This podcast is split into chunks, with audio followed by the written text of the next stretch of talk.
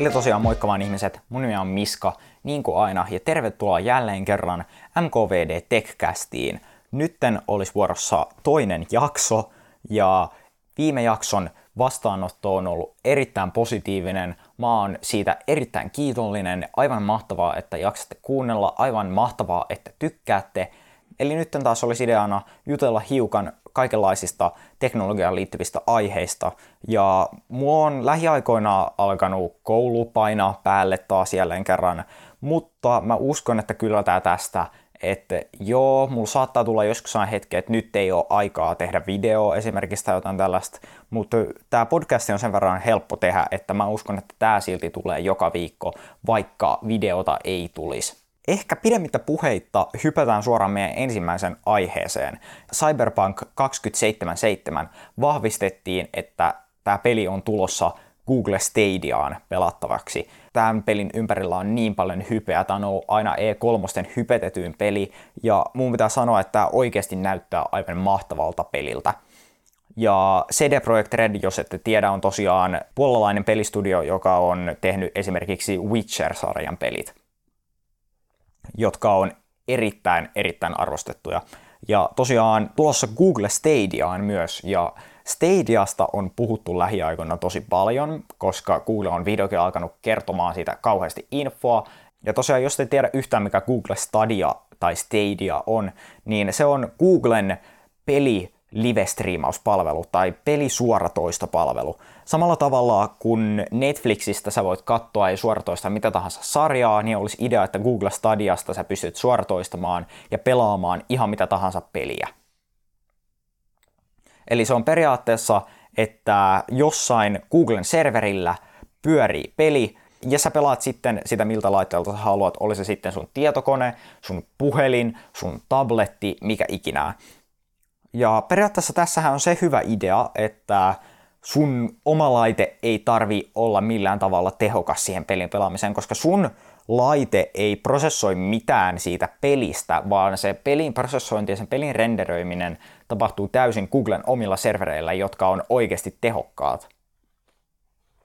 Vaan periaatteessa ainoa asia, mitä sun koneen pitää tehdä, on toistaa se melkein kuin video, mikä sieltä tulee, ja periaatteessahan tämä olisi hyvä idea, koska sä pystyisit pelaamaan sitä sun samaa ihan niin kuin tietokonetason peliä, oli se sitten sun läppärillä tai vaikka bussissa sun puhelimella tai jotain tällaista. Ja se, että sä voisit mistä tahansa hypätä suoraan siihen peliin, niin se, olisi, se kuulostaa hyvältä. Ja se melko varmasti on hyvä idea.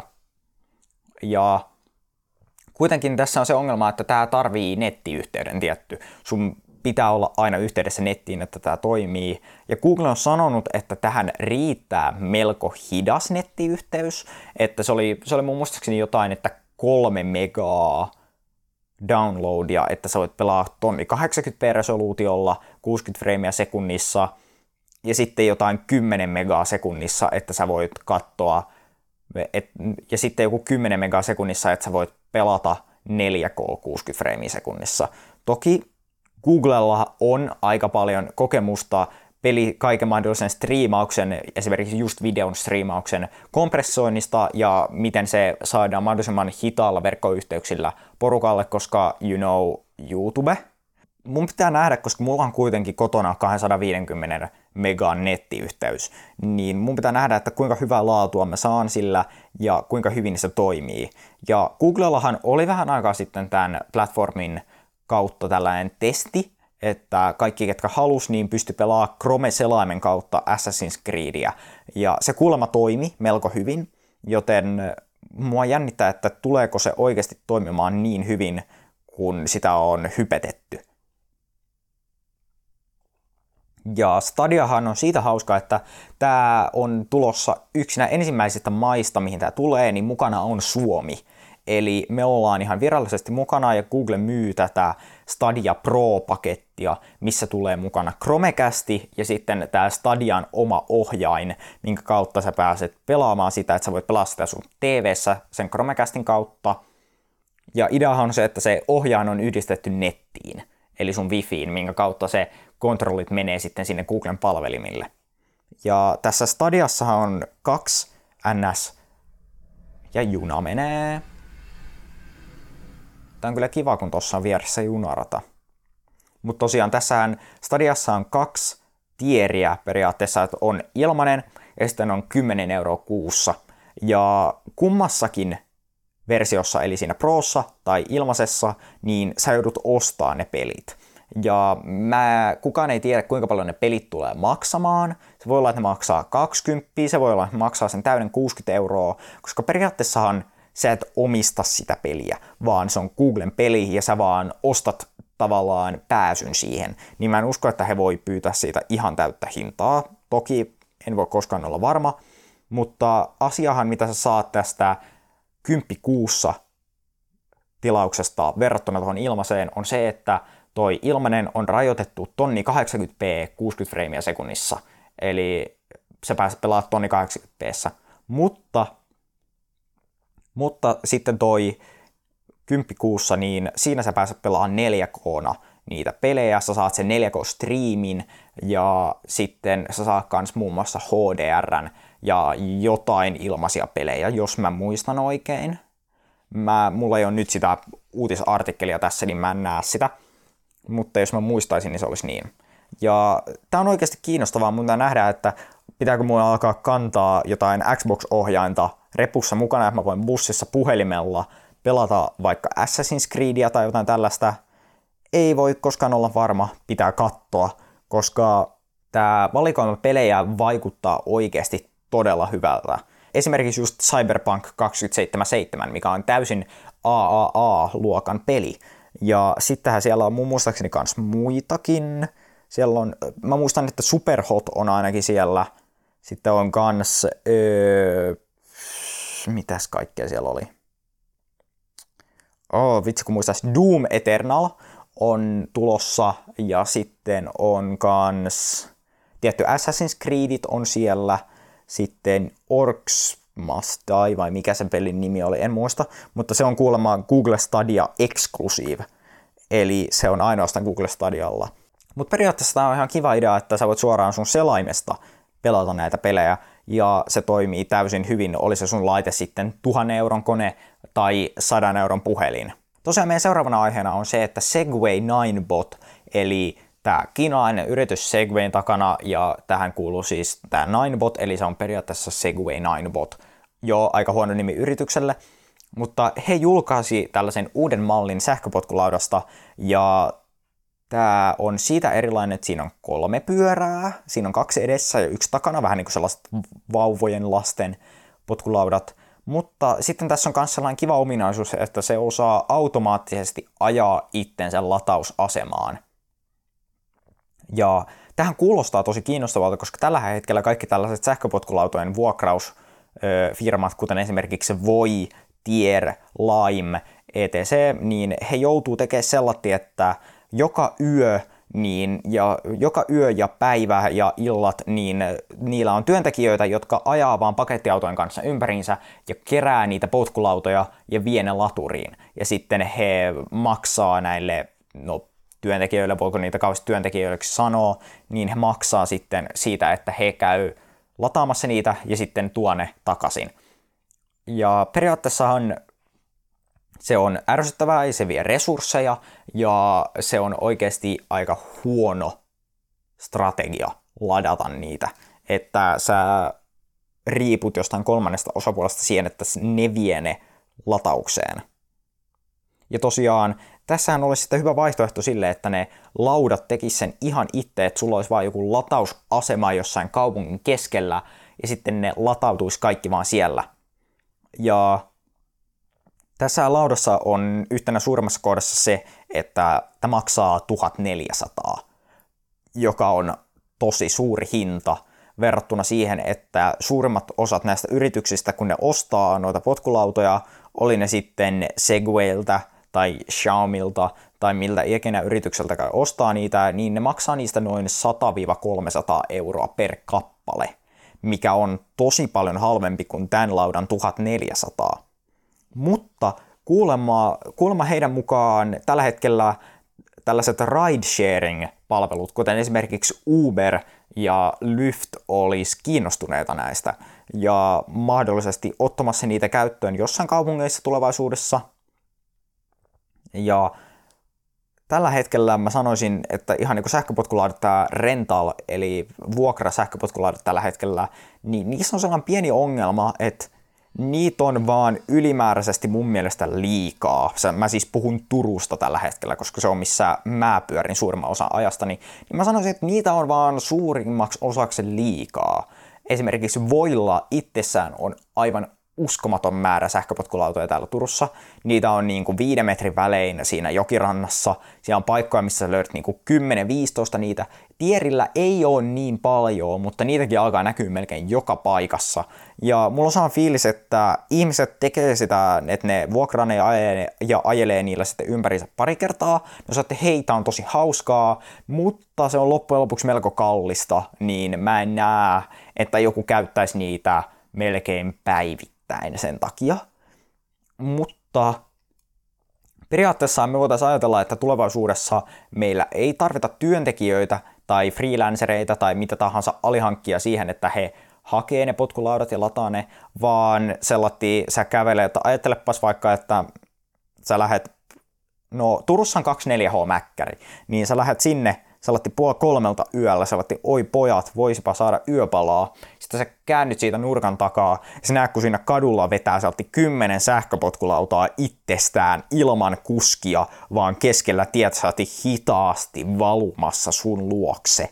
Ja sä niin kuin näet sen kauheen armeijan satoja sähköpotkulautoja vetämässä ympäri katuu keskellä tietä yöllä, ihan hiljasta, dead silent kaikkialla. Ne vaan tulee ja ne vaan tulee hitaasti sun luokse. Ja ne tulee hitaasti lähemmäs ja lähemmäs ja lähemmäs. Aika niin kuin hauska kuva ajatella, että nämä ajaisi itse itsensä jonnekin, mutta periaatteessa self-driving teknologia on kehittynyt aika paljon, ja mä uskon, että varsinkin jos me saataisiin rakennettua niille jotkut helpot pyörätiet mennä, niin tämä onnistuisi, koska ongelmahan varsinkin näillä sähköpotkulaudoilla Turun kanssa on se, että Turun sen ihan ydinkeskustan pyörätiet on periaatteessa olemattomat. Et meillä on tosi paljon mukulakiveä, mikä on aivan niin kuin täyttä tuskaa mennä tällaisten potkulautojen kanssa. Ja sitten meillä on myös tosi paljon vaan paikka, missä on pelkkä kävelytie ja sitten autotie, että meillä ei ole pyörätietä. Eli, eli sä joudut menemään siellä autojen joukossa, mikä on erittäin huono, ja varsinkin jos sä oot hiukankin kokematon kuski ja kuitenkin suurimman osa ajasta kenelläkään ei ole kypärää päässä, mikä on erittäin huono asia, niin periaatteessa jotkut sitten ajaa siellä kävelijöiden joukossa, mikä on, mikä on suurin, suoraan sanotusti ihan hullua, että sä ajat siellä kapealla kävelytiellä 20 kävelijöiden joukossa, niin sekään ei ole todellakaan hyvä idea. Et periaatteessa Turussa ainoa sellainen paikka, missä näillä pääsee ajaa rennosti, on Jokirannan Aurajoen vartta, koska siinä on tosi hyvät pyörätiet. Mutta mä en sitten tiedä Tampereesta tai Helsingistä. Voi toki olla, että siellä on hiukan paremmat pyörätiet, että se onnistuu siellä paremmin, mutta varsinkin Turussa mä sanoisin, että tosi iso ongelma on pyörätiet tällä hetkellä. Ja varsinkin kun toriremontti ja kaikki tällaiset, niin se on oikeasti erittäin ärsyttävää, varsinkin välillä kun sä kävelet ihan randomisti, me, kun, varsinkin kun sä kävelet ihan niin kuin normaalisti, ja sitten joku randomisti meinaa ajaa sun päältä 20 sellaisen kanssa, niin se ei ole vaan kivaa. Mutta onko tämä tapa, millä me ratkaistaan sähköpotkulautojen ongelmat? Who knows?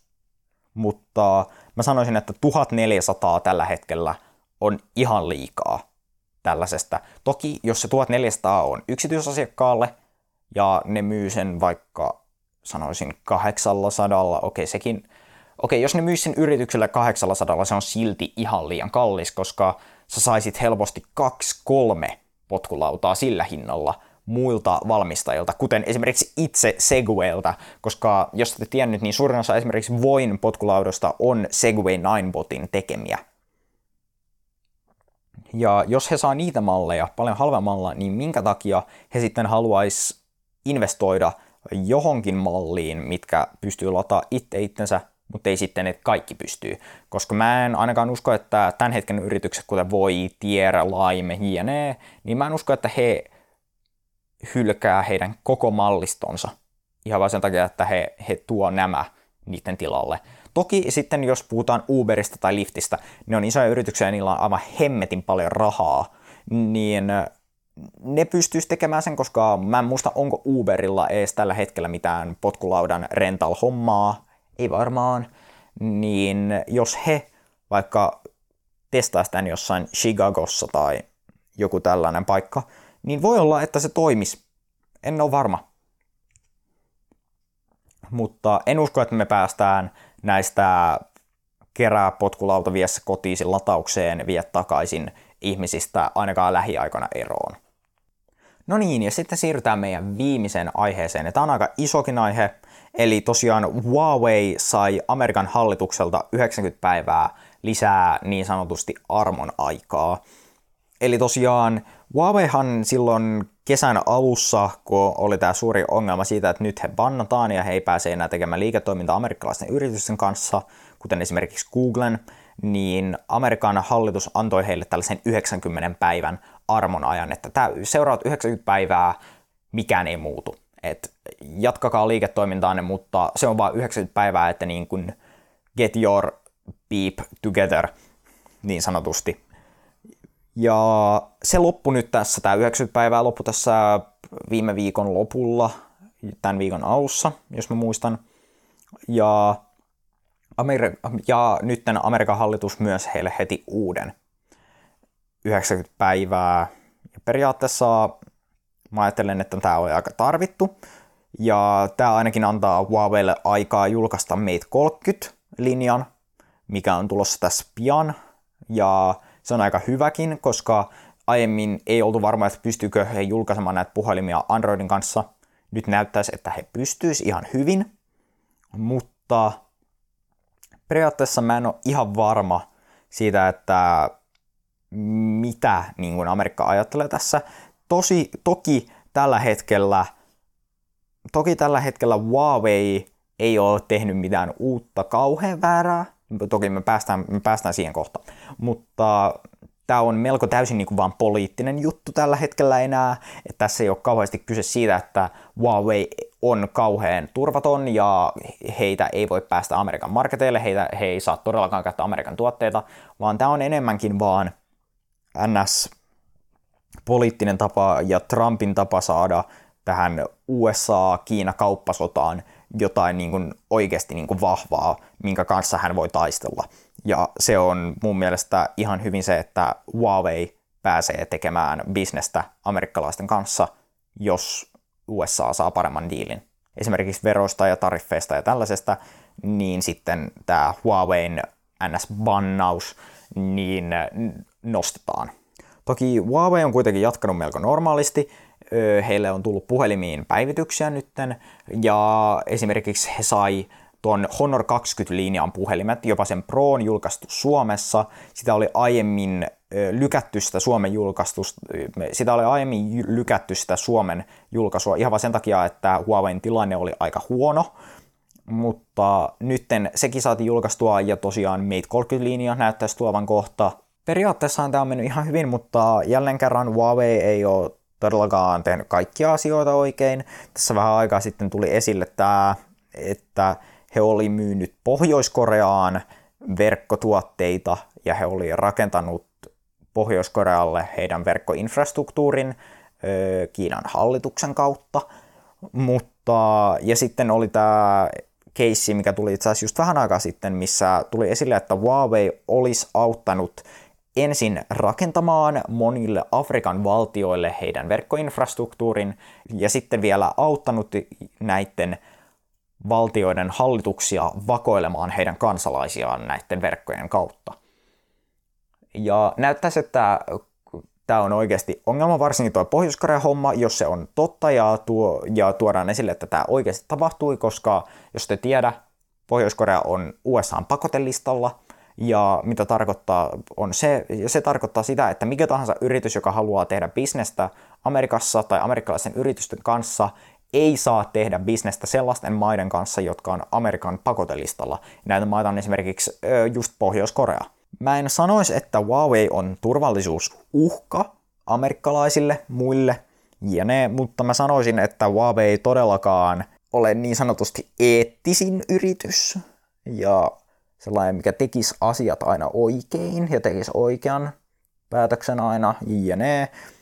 Mutta loppujen lopuksi pitää huomata, että jälleen kerran tätä käytetään melkein täysin vaan sen kauppasodan neuvottelussa sellaisena kovana asiana, mistä Trumpi voi väitellä, mitä Trumpi voi käyttää siihen, että hän saisi paremman diilin. Kuitenkin silloinhan aluksi nousi tosi paljon kyselyitä, että hei, nytten jos Huawei bannataan, niin miten sitten muille yrityksille käy, että bannataanko kohta OnePlus tai Lenovo tai joku tällainen.